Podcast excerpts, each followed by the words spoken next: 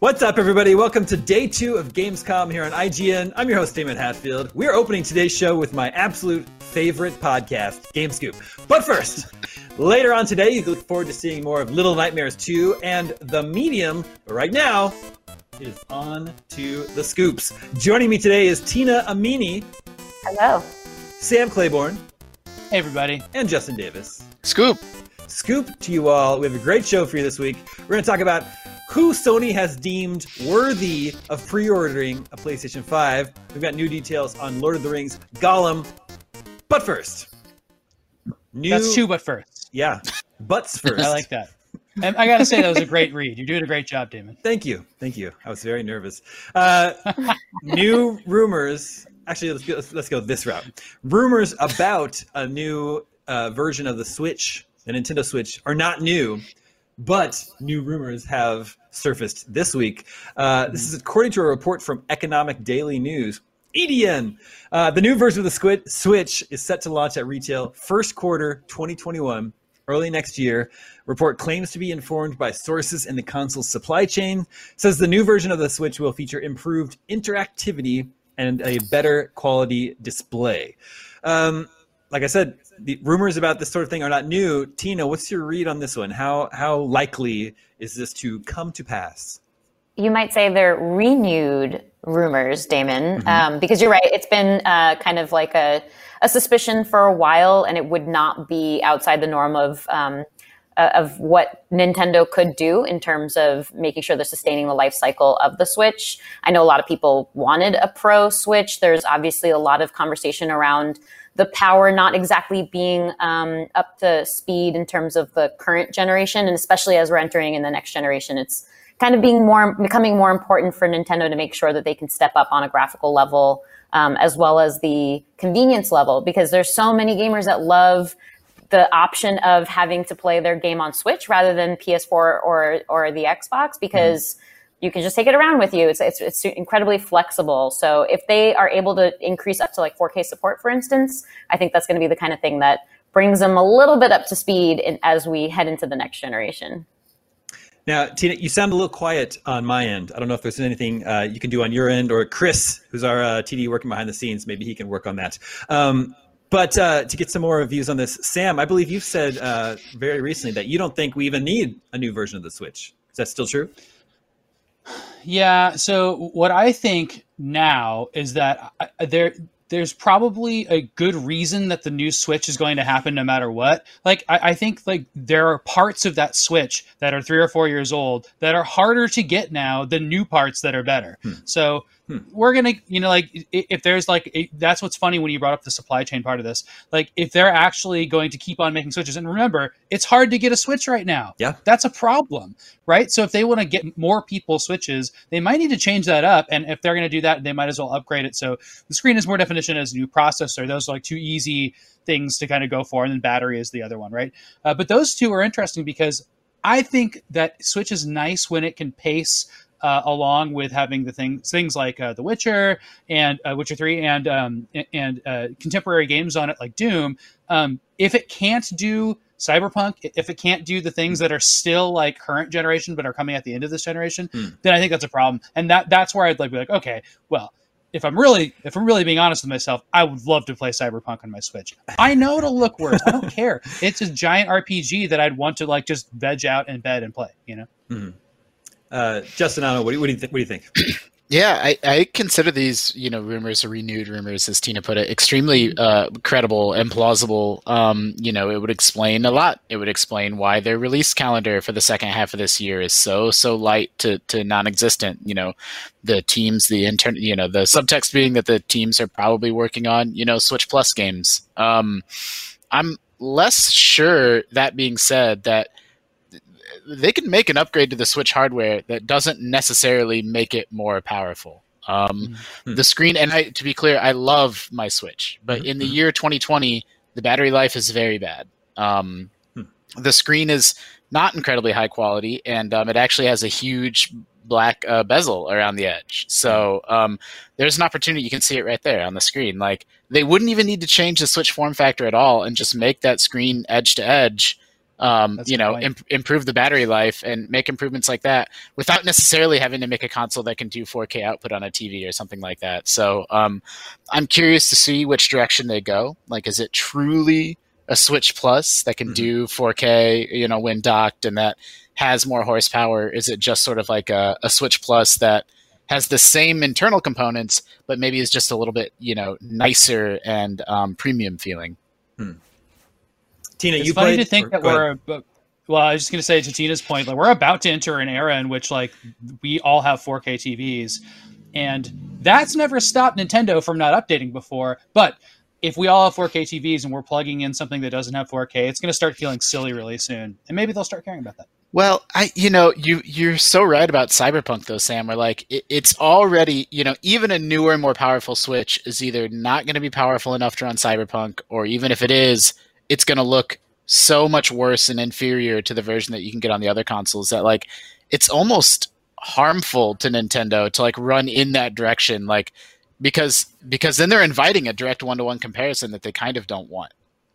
Although in a weird Yeah, way, the- like the community has kind of just embraced the fact that that's not what you get when it comes to Yeah. Nintendo systems. Like what you're getting is that convenience factor. You're getting a machine that houses a lot of like other really adorable gems um, that you can play, you know, from your couch or on the go.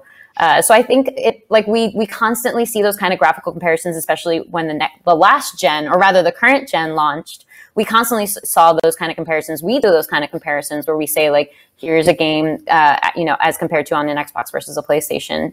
So it's it's kind of part of the culture as opposed to with Nintendo. That's not exactly the expectation. So I imagine if they go the route of what they did, you know, with their actual handheld consoles and just kind of extended the, the screen and improved the battery life, as you were saying, Justin, like that would totally be a viable option for them that I imagine people would get on board with because they like the the the environment in which they have become accustomed to using their switches. Yeah. Um, yeah, Nintendo has a history of doing this with its handhelds. There was the Game Boy Advance, then the Game Boy Advance SP. There's the DS, and then the DSi. Yeah, it's it's it's interesting to think that this whole time, the what the almost four years that the Switch has been around, three and a half years, the sort of ecosystem or the, the game library is all those incredible Nintendo exclusives, a lot of indie games, and then uh, a sort of a steady stream of ports from older games from this generation that might not be the best way to play them, but they run and they're they're portable, which is nice to have. But as the two uh, the next gen consoles launch, PS5 and Xbox Series X, the Switch will at at the power it's at now, it's really going to start being left behind. So um, I, I I would love to see a, a slightly more powerful Switch coming soon. You know, soon after the the console launch. Tina, you played The Witcher Three on your Switch. Um, like Sam, would you also prefer to play Cyberpunk on it? No, I, the reason why it worked, and I was going to mention that too. Um, the reason why it worked for Witcher Three is because I was late to it, so it felt like the kind of game that I could chip away at in between moments. So you know, if if we're traveling somewhere, or if I'm at like you know staying with my with my brothers or something, like it's an easy thing for me to fit in. But for a new game like Cyberpunk, I think I'm going to want to experience that the same way everyone else is experiencing it, since I'm going to be experiencing it at the same time too. Makes a difference. Yeah, yeah, for sure. Um, yeah, I want to. I want. That's like the sort of like the big premiere game that's closing out this generation and launching the next one. So yeah, I, I want to play that on my big 4K TV. Um, if this new model of the Switch is coming early 2021, uh, Sam, what do you think about the prospects of Breath of the Wild 2 sort of launching alongside of it to to launch this this uh, little you know more powerful version?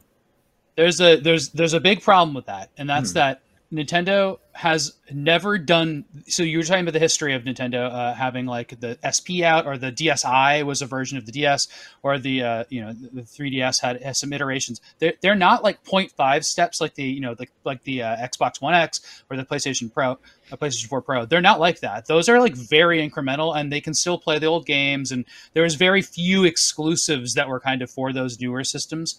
Um, for Nintendo to do like a full 0.5, they would have to do something like that. They would have to say like, "Come play this on the new system," or play this much better version of it to pull people over. And I don't know if they're inclined to do that. They they you normally just they just want to make that sea of things out there that can play Pokemon bigger and bigger and bigger. so I, it's hard for me to like see them say right now like, "Stop using your hardware, use this new hardware." But if they're going to do that, it would really help to have a new Zelda. I mean, that that's how you get the hardcore people over there. It'd be kind of mean, but it'd work. Justin, what do you think? Well, it, it it's it really calls into contrast for me, or um, you know, makes me think about we we mostly talk about and consider the Switch as a home console. Um, but Nintendo doesn't have a portable anymore. This is their only console, and it's the first time in Nintendo's history ever, you know, since the Game Boy, that they have not been a handheld and home console company. And so, you know, everyone talks about how the Switch is a runaway success and it's going to end up being, it's probably going to surpass the Wii as being their best selling console of all time. But in the back of my head, I'm always thinking about like they sold 150 million DSs and that business is just gone now. Yeah. So, um, you know, where they take that Switch line is going to, I think, solidify for me how Nintendo is thinking about the Switch. Is it more like the DS where you know they had three you you called out the dsi damon but they also had the the ds lite you know that's right, um, that's right so they've iterated on that you know a lot of times um, uh, or do, or does Nintendo in their own head sort of think about it a little bit more as a as a home console? Um, hmm. It's a hybrid. It doesn't have an analog. It's it occupies a really interesting space in the company's history and in gaming history, where I think it gets a little bit hard to look at what happened in the past and draw conclusions about the future. Hmm. It's in, Sam. It's interesting. You said uh, Nintendo wants to have as many devices out there that play Pokemon as it can, but uh, has that changed to as many devices out there that can play Animal Crossing? Yeah, seriously, that must have been blowing their minds when yeah. that was happening earlier. Yeah, I think they want people to go on to another game now. So I think that's like a big scramble at Nintendo is like, what, what's the what's the big follow up that will be a worldwide hit like Animal Crossing, which I don't think they really anticipated. Yeah, uh, because how could they? It was because of a world event that nobody anticipated that we all played Animal Crossing. Probably we don't have a, a, a B universe to compare A universe to at this point. Yeah, I wish we did. Yeah, that we know of. We're in the B universe. well, we had a way to get there. yeah, exactly. Um, uh, okay, that's a good uh, stopping point. We have to take a quick break, but when we return, there's going to be even more scoops. So many more scoops for you to just scoop right up and pour all over your face and right down your guzzle. we'll be right back. Gross.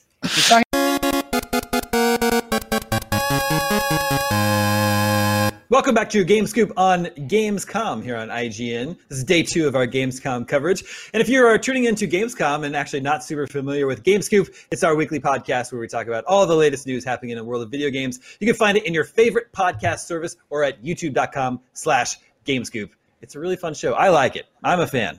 I don't care what anybody says. I like GameScoop.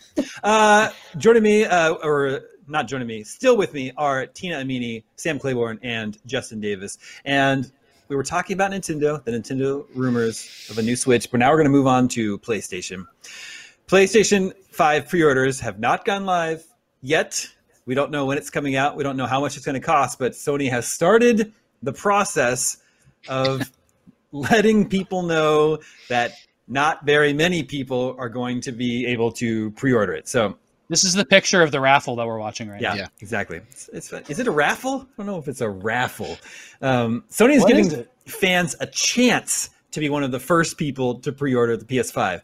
Sony says there will be a limited quantity of PS5 consoles available for pre-order. So I don't know. It sounds like it, it might be kind of hard to get at launch. Uh, those who are interested to potentially receive an invitation to pre-order can share your PlayStation Online ID, and then if you are selected, Sony will email you the instructions to secure a PS5 at launch.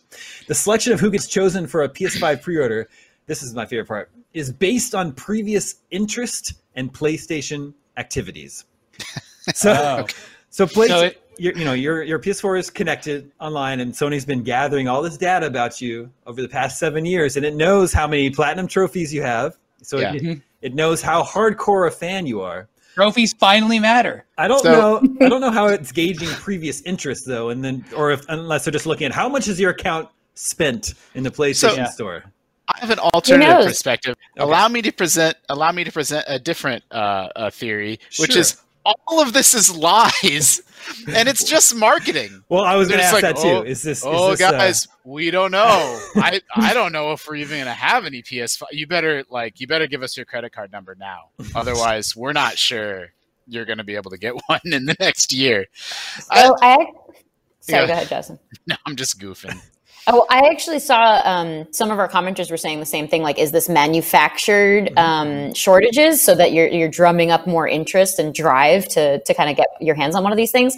But um, two things to that. One is uh, that a bunch of other commenters were also really pissed about it, and I, I think it's the first time that I've seen our community react that negatively towards something, especially PS5 related, but just kind of Sony PlayStation in general. So that was an interesting uh, new angle to the conversation around the PS5 that I haven't really seen before. So if it was for that purpose, it's definitely had a negative backlash. But maybe it is that kind of scenario where only the people who didn't get selected um, to be the chosen ones, uh, you know, are are the ones left to be upset, and then everyone else gets to kind of gloat over it. Yeah. Um, but the the second point that I had to that was that uh, a few months ago we um, drafted a feature, a reported feature piece, um, talking to a bunch of analysts about the potential for uh, delays for the consoles, and they hadn't predicted delays, but they were pretty much across the board universally uh, an agreement that there'd be massive shortages. And obviously, due to the pandemic, a lot of um, companies that they're working with, production companies, are, are globally situated. Everybody's in a different scenario with COVID 19. So, who knows what their protocols are, how much they've been impacted. Um, and then, even just distribution centers after that, who knows what's going on with retailers on top of it. So, they were definitely pretty sure there were going to be shortages. So, that does at least track with what um, Sony's new. Uh, you know, rules and regulations around getting a PS5 are.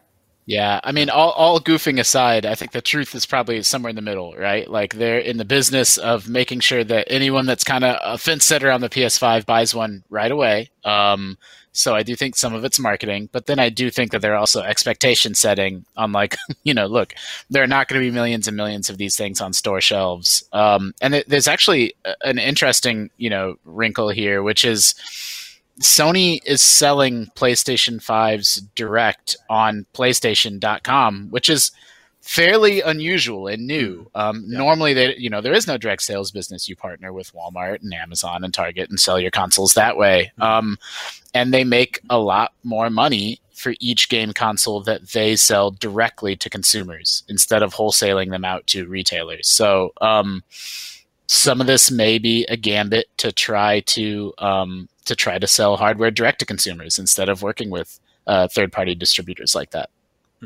Yeah, I was going to make that exact point and add to that that if you're freaking out about not being able to get a PlayStation right now because of this message, just remember you still won't be able to get one on Best Buy, Amazon, everywhere else. You normally have to refresh a web page on. It's going to be hard. Well, it wasn't. But, uh, it wasn't hard to get PS4 pre-orders when they went live. in No. 2013. But that was also at E3. That was that was in the summer. I know. Yeah, it, it, it, some of the pre-order situations have not been as bad uh, in the modern era, but you know everybody has like really bad memories of that PS3 Wii era launch, which was just like lines in the winter and stuff like Yeah. that. So I think we're probably looking more at that, and then also just like tons of reselling. Like it's, it's gonna, these things are going to be so expensive on the secondhand market right away.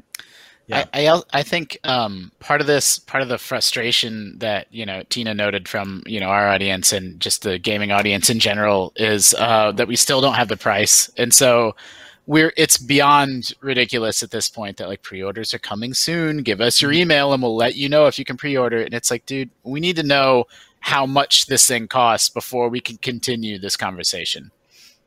Yeah. Are they trying to get Yeah, everybody like- invested before they can withdraw their pre-orders upon seeing a price? Yeah. There's another conspiracy theory for you. That's a good conspiracy theory, and that's that's you know when you when you line stuff like that up, like some of the things that that Sony's probably doing not on purpose, like is probably working to their advantage, and they're like, hey, this is great because I I just feel like this is like one of those marketing beats, and there's a few others that were probably planned.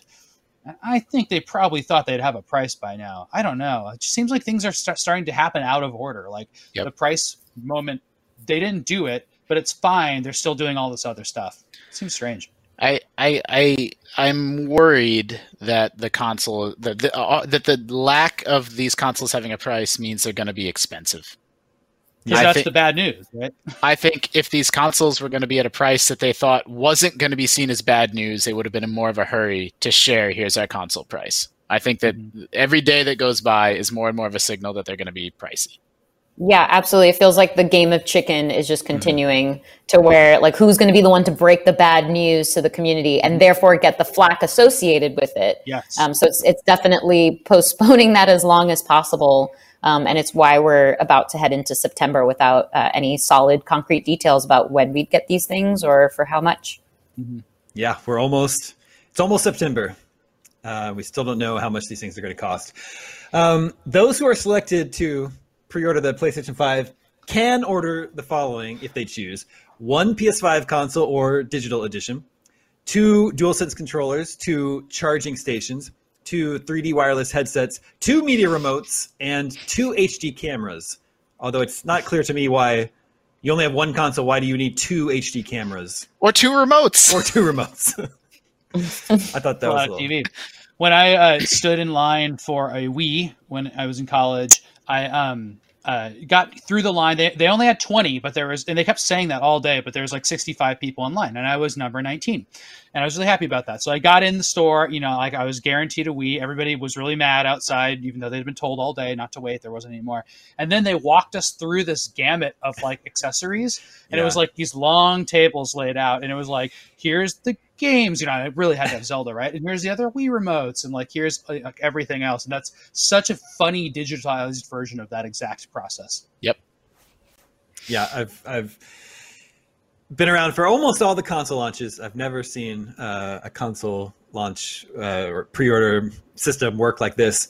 Um, I don't know. Well, and it's all digital. We mentioned, you know, it won't be on store shelves because there are no store shelves. So that's like Yeah. another change this Yeah. fall is that like if one thing about store shelves is that it prevents this kind of disruption of uh, like tomfoolery on the internet. If you can only order a, uh PlayStation on the internet, like that's that's going to be exploited and messed with. So you know, if somebody out there can buy 500 PS5s and sell them in the secondhand market, they're going to do that. And like the thing standing in the way before was you know Target and GameStop and everything, which had like a different system by which they are distributed.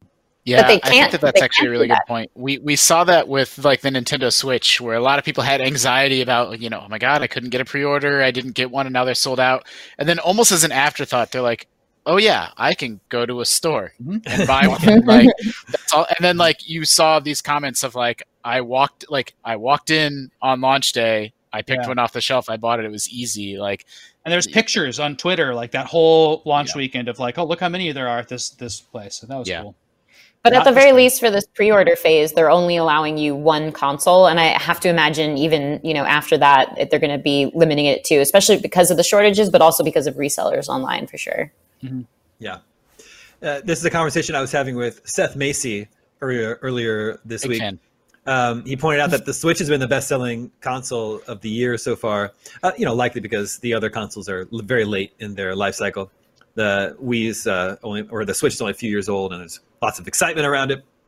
But he said that's all going to change when PlayStation 5 comes out. PlayStation 5 will be the best-selling console, you know, for, Hmm. for its launch month in December. Um, but now I wonder if that like can't be true. If it's if it's too limited. If both Right. the PlayStation 5 and Xbox Series X are out, and the Nintendo Switch, the current model, outsells them in, in this holiday season. Yeah, I'm sure Yeah. all 500 PS5s will be sold. It'll depend on how many they can make.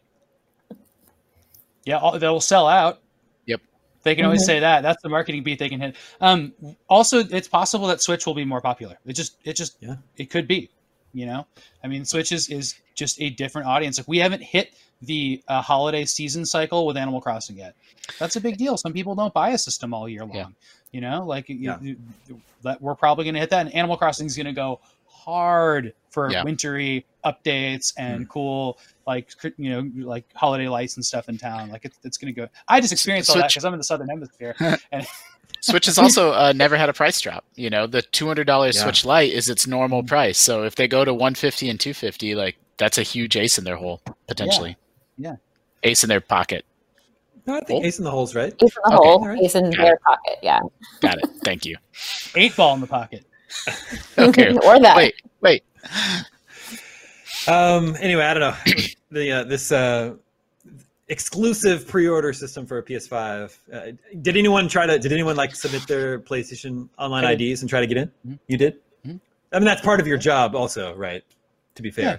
like I It's didn't. like, I didn't bother with it. to do it. I didn't well you know i'm trophy master too Trophy master. yeah like I, I'm that, and when he gets the PS5, he'll keep it in the box too, no less. That's yes true. i will not will not be opening the ps5 i got the nintendo at lego set And Yep. didn't open it. but didn't Did open. not open it, and it's a very big box. Okay, we have to take another quick break, but Game Scoop will return after this.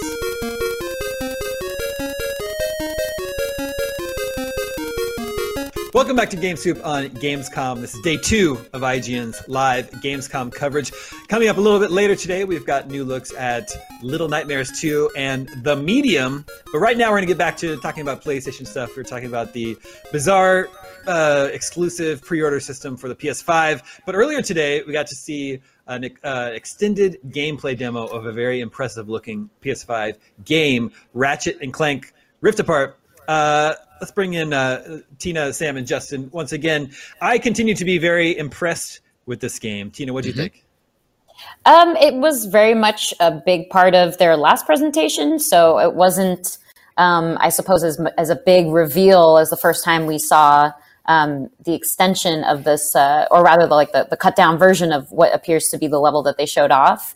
Um, so it looked just as good as the first time. Um, I do find it kind of interesting that they're really pushing the narrative about this is what the power of the PS5 can do. And granted, their first presentation of that was an association um, with the Unreal Engine demo, which wasn't exactly a game, but you know, you had a human character in there. Um, you had these realistic looking environments. Obviously, Ratchet and Clank is slightly more cartoonish with this like realistic kind of uh, graphical edge to it. So there's a lot of particles flying around. You can see the reflection of windows from the buildings uh, on the floor. Uh, there's just a ton going on, and obviously the rifts um, acting as a portal uh, is the the biggest, I guess I would say, like next gen part of that presentation. But um, it is it is interesting that they're continuing on that beat with this game as being like a prominent example of what next gen can deliver.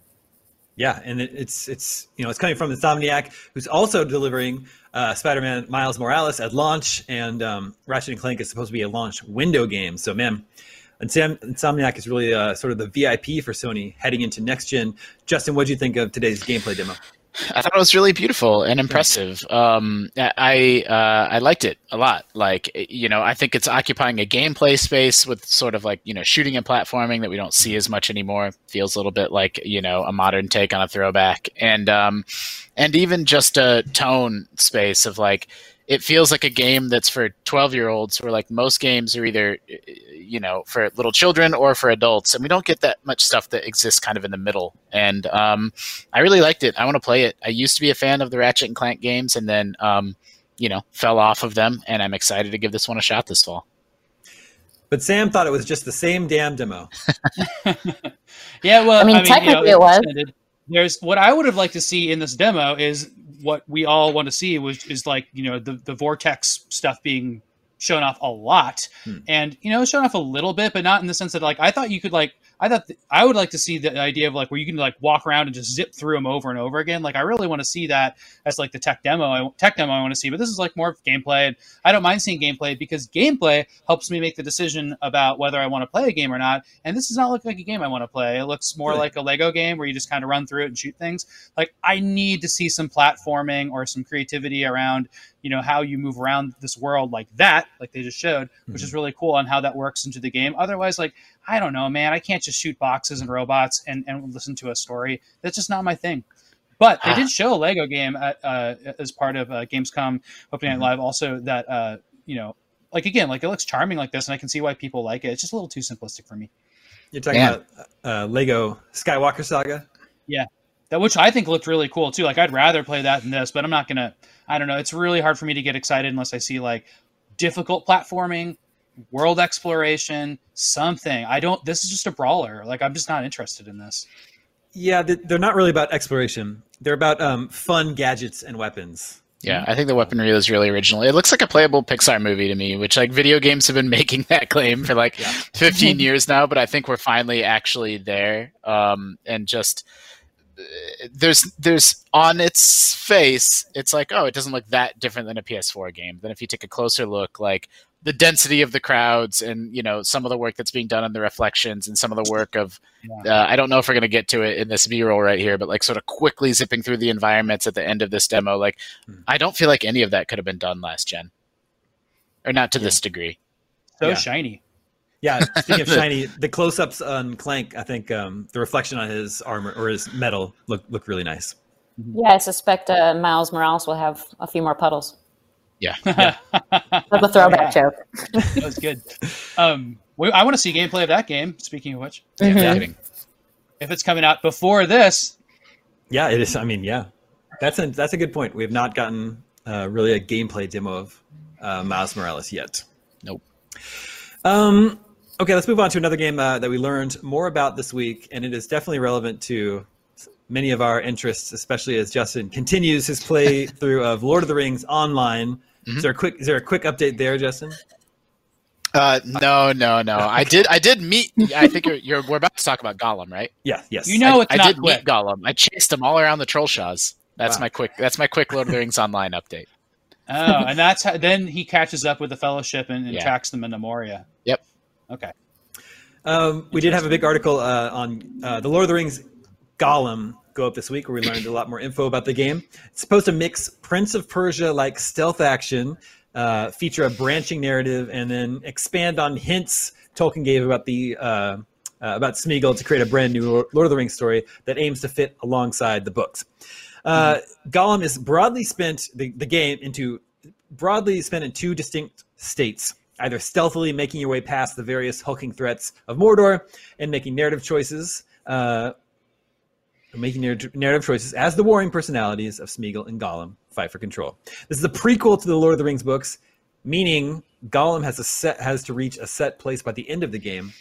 And I thought that would mean well that would, you know he's traveling through Mordor or trying to get to Mordor, and then it would end up with him being captured by Sauron's forces. Um, but they actually say we start our story parallel to the first book when Frodo is still in the Shire, knows nothing about anything. Gollum at that time ventures to Mordor, still desperately looking for Bilbo and the ring. Unfortunately, he gets caught by Sauron's servants, and this is basically where our story begins. Yeah, he gets he gets tortured, and that's how they find out that uh, that the ring is in the Shire. Um, yeah, I I don't know about this game. Like it, it's it's well, so it's narrative driven. It's supposed to have choices, and the story branches based off your choices. But as you said, Daemon, like Lord of the Rings lore is extremely set in stone. Like we know exactly who Gollum met and who he talked to, and like clearly there's gaps that they can fill in. But like Yeah. how how interesting can narrative choices and branching narrative be when, as you say, it has to circle back on itself and end in the same spot? I'm, s- I'm Well, so- skeptical. So interestingly, they actually said that yes, obviously it's going to follow the the narration that we already know about or the storyline that we already know about. Um, but there are elements of Smeagol. Obviously, the whole game is about like Smeagol versus Gollum, and the what Gollum wants is to retain um, the the control of the ring again and, and find Bilbo and, and figure that out. But there's other elements of like what's driving Smeagol. So as your personality is, and then therefore the gameplay is going through this conflict, I suppose there are probably side quests or something else that you can fulfill um, in taking on the persona of Smeagol, and that might be something that's less explored. Like I don't know, I can imagine it's going back to his roots, like to um, who he was as a hobbit, who some of his family members are, maybe where they ended up. Um, and investigating that other life that he once upon a time led before being driven mad by the ring.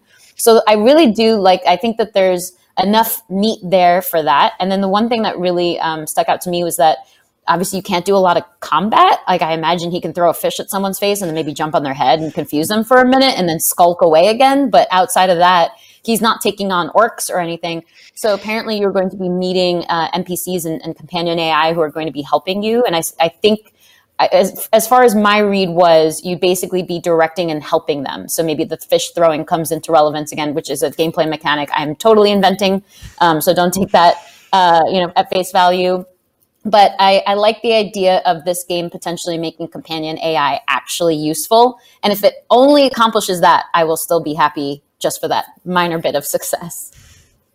Man, Gollum's really good at, at strangling people, and that's that is a stealth thing in games now. So maybe he could do that. But orcs, you know, generally were wearing a bunch of armor around their necks and stuff too. So that'll be interesting. I'm so hyped for this game, and I'll tell you why. Uh, actually, Tina, you, you, one of your theories matches up really well with the geography of where Gollum ends up. Like he does a bunch of cool things. He he uh, he um, he like makes a deal with uh with Shelob at some point because when he comes back through with the hobbits, Shelob already knows what's going on.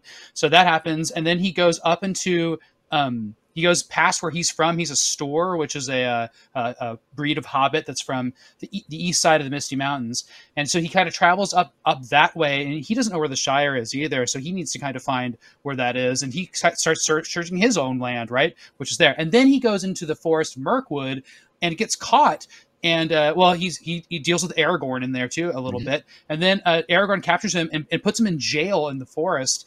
And the wood elves are are, are guarding him, and the orcs uh, attack the forest to free him. So there's all that that's all after he talks to Sauron and that, that information comes out. So I think a lot of this is going to take place in this like escape from Mordor part, which is like they let him go, and then some of it's going to be stealthing around uh, Mirkwood, hopefully, and just kind of like exploring that whole eastern side of. Uh, uh, of, of Erebor, I think is what it is. It's really, really cool. I'm really it, excited for that it is a rich topic for a game. I, I, guess to like rephrase, it's interesting their decision to make it narrative choice and player choice focused when that narrative is pretty established already. Like I'm trying to think of another game where the player has a lot of influence on the story and how it evolves, but then um, but then you already know the end. Yeah, all the Star Wars prequels. Yeah, I was very skeptical when uh, we first learned about this game. I think it was earlier, early this year. Um, but I like this description. This comes from the developer says the game is for the most part structured in sets of levels and hubs. When Gollum arrives at a new location, the places where he can go from that hub are limited until he either works his way in, finds secret passages or information, or manages to scheme his way into otherwise restricted areas. And that sounds totally yeah. fun. That kind of sounds like a, like a Dishonored like. Yeah, or like a Metal Gear Gollum. Yeah, like any RPG that lets you spec in, we've talked about this before on Scoop, but any RPG that lets you spec in dialogue uh, strength and you know your charm or whatever else yeah. your intellect uh, is totally my jam. Um, so it would be really cool if they had that in this uh, that element in this game. They haven't spoken to any kind of like RPG elements like that or leveling up, but uh, regardless, because it's so dependent on the personality choices that you pick, it does feel like that that kind of like dialogue emphasis is obviously going to be at the forefront either way. Um, although I will say, like, yeah, like Justin, to your point, it is. It, obviously, they're spending a lot of time trying to say like we're not messing with the storyline. Like this is going to be the same universe that you love. There's a quote um, from the developer in our piece uh, where he says it won't be like you're going to end up destroying Middle Earth because you never made a Smeagol choice. But actually, I think that would be pretty cool. Like, I totally don't mind a, a universe where Smeagol like goes in a you know completely different direction and really challenges elements of the story. I think that would be mm-hmm. fun. But they're clearly trying to do this balance thing where they still have the Lord of the Rings fans happy about um, not changing uh, the basic elements, um, but making sure that you have your own little Smeagol storyline that maybe was never told. Uh, and then they did mention too that apparently whatever default personality you opt for actually will impact the environment uh, in a stylish, stylistic way uh, which kind of reminds me of the Saboteur and how like you basically the environment gets colored in the more that you um, uh, conquer these little like the areas in the game. So that that kind of thing is like a cool uh, little aspect of it that seems like it suits the the rest of their goals. I do think I, I all of that sounds really cool and i'm also excited to play as gollum. Like you know he's not a hero he's not a villain. You know we, well, we've played as children and um, you know weakling characters before but never like i can't think of a game protagonist that like maps to this. He's just a really really interesting well written you know well characterized uh, you know fictional character that i'm excited to get to know more. All right, we have to take one more quick break, but right after that, we'll be back with the thrilling conclusion to GameScoop.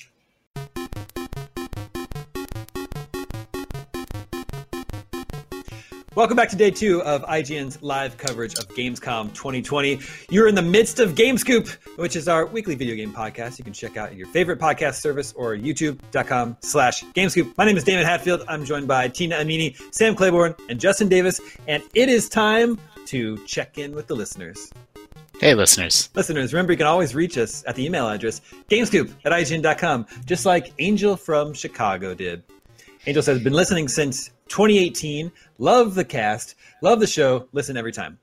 Daemon, thank you so much for the recommendation of the documentary High Score on Netflix. Loved it, and I learned a lot about the gaming industry from it. I have a question regarding it as well. If there was a continuation of the series, a season two, what would be the things they would cover in the more contemporary age of video games, like the fall of Sega or the entry of Microsoft? Also, what other subjects in the era of video games that they covered already would you have liked them to have covered? Ooh, uh, I finished it last night. Yeah. and it goes right up to Doom, which is, which came out December uh, 2000 or sorry 1993, and uh, it also covers Star Fox, which came out earlier in that year in 1993. So in 1994, the first things that it could start with are Donkey Kong Country. This is an example of a thing that came out in 1994, and of Yeah. course the PlayStation started taking over then. And I was thinking like a good like like arc would be the rise of PlayStation and and compact disc based stuff or CD-ROM based stuff in the DVD, like right up to like Grand Theft Auto and like the kind of 2000 launch of the, the PS2 and like 3D big open world games because I feel like that's kind of the era we're in. But there is an in between era there they could cover. Yeah, the 90s are a really rich and interesting and dramatic era Mhm. for video games with, you know, Nintendo kind of betraying Sony and then that leading to the rise of PlayStation and um and you know, sort of the downfall of Sega and uh probably at the tail end of that, you know, depending on how many more years they wanted to cover, you could even talk about like, you know, Microsoft and and sort of the origin of Xbox starting with uh, you know, as a as a Right. exclu- as a spin-off of DirectX. So I've only seen one episode, um, but just based off of that, it seems like they've really left themselves open um, for the potential to go down a lot of different angles. Because obviously, like there's the, the the decades that they can cover just as a more general topic. Um, but the thing that I really liked about that first episode that I saw um, is that they span a lot. They, they span like game design itself um, and then the, like the, the history of it, like how certain things were programmed versus how they aren't are, are uh, nowadays.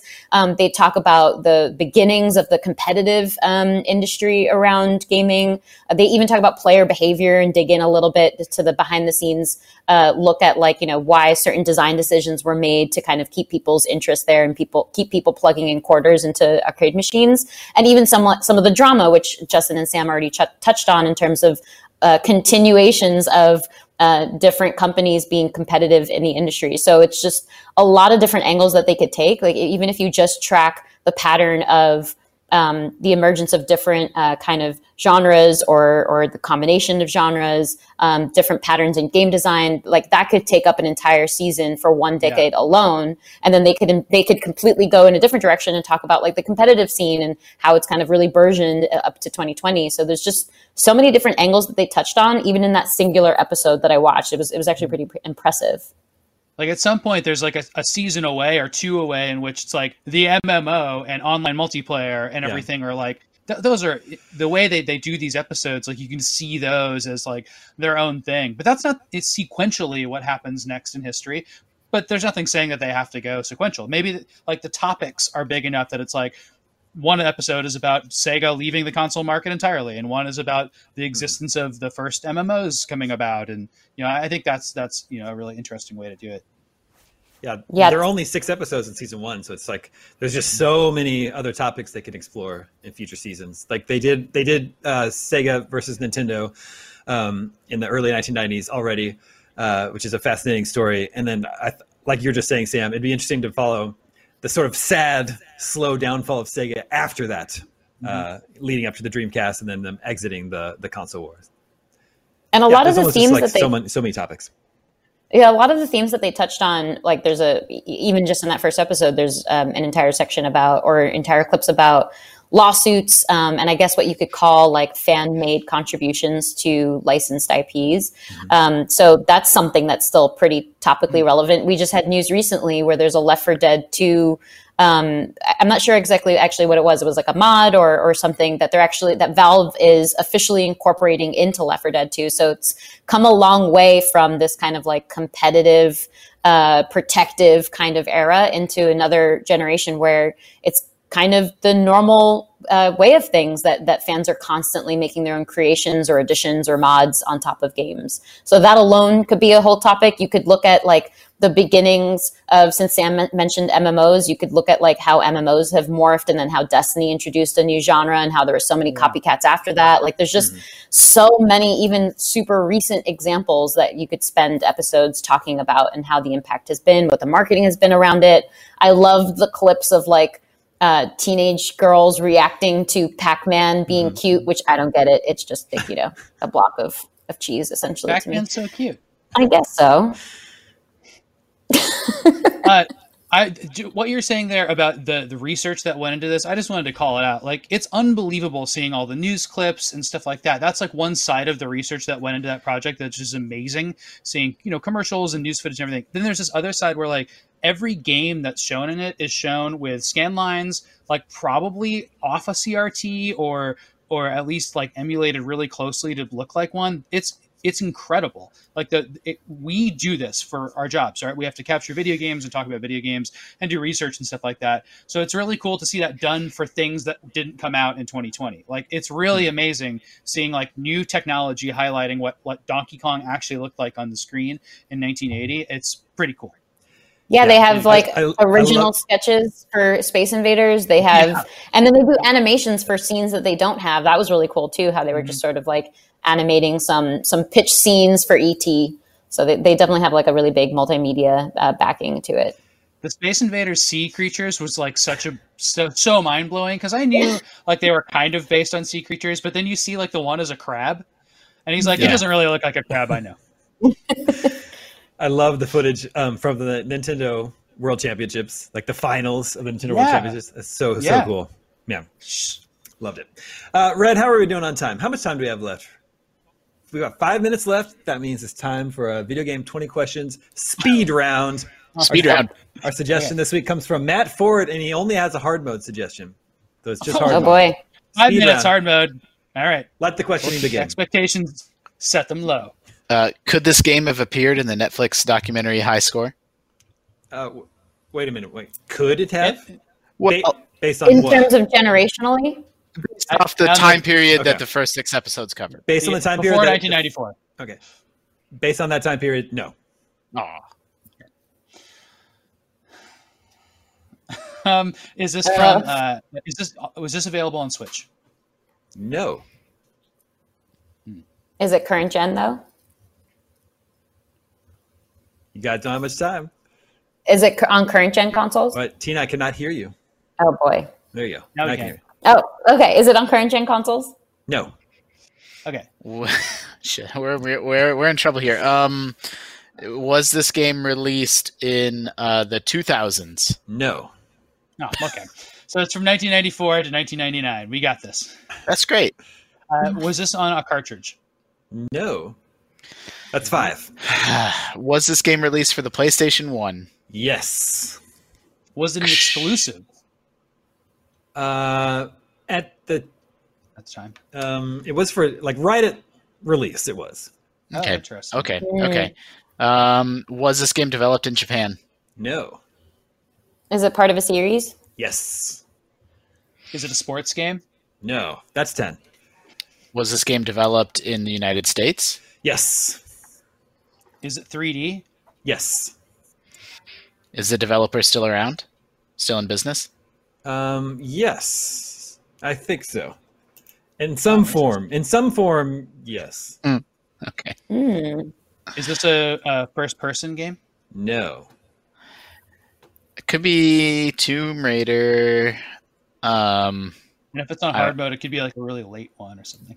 I don't know why. Does it's it have, Back uh. Uh, does it have some level of platforming or verticality to the gameplay?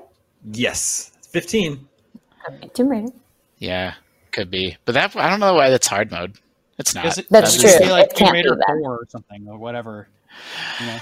Uh, do you play as a human? Yes. I don't know what that eliminates. Vampire games are vampires human? No. Once upon Um, a time. Is this uh is this set in present day? Yes. It, it's a Tomb Raider game. Probably. Do you uh, explore? Do you explain? Go ahead. I I don't know. I was. I'm is not it going to ask that. archaeological? Is that Yeah. is it archaeology based? Yes. All right. So now we got no questions to figure out which Tomb Raider it is. Is there a dinosaur in it?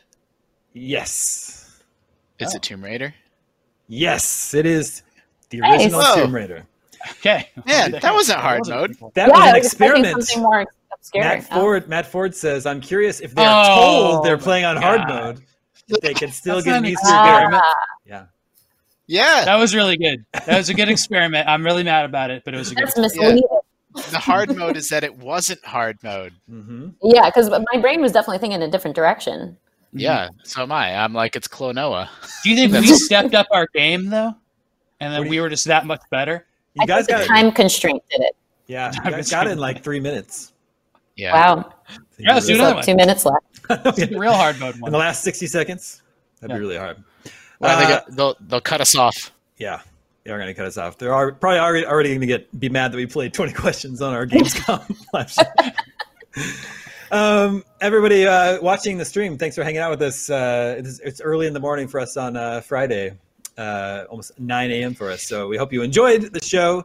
Uh, we're going to hand you over. We're going to take a quick break, then hand you over to uh, the rest of our Gamescom live coverage for the day. We will be right back.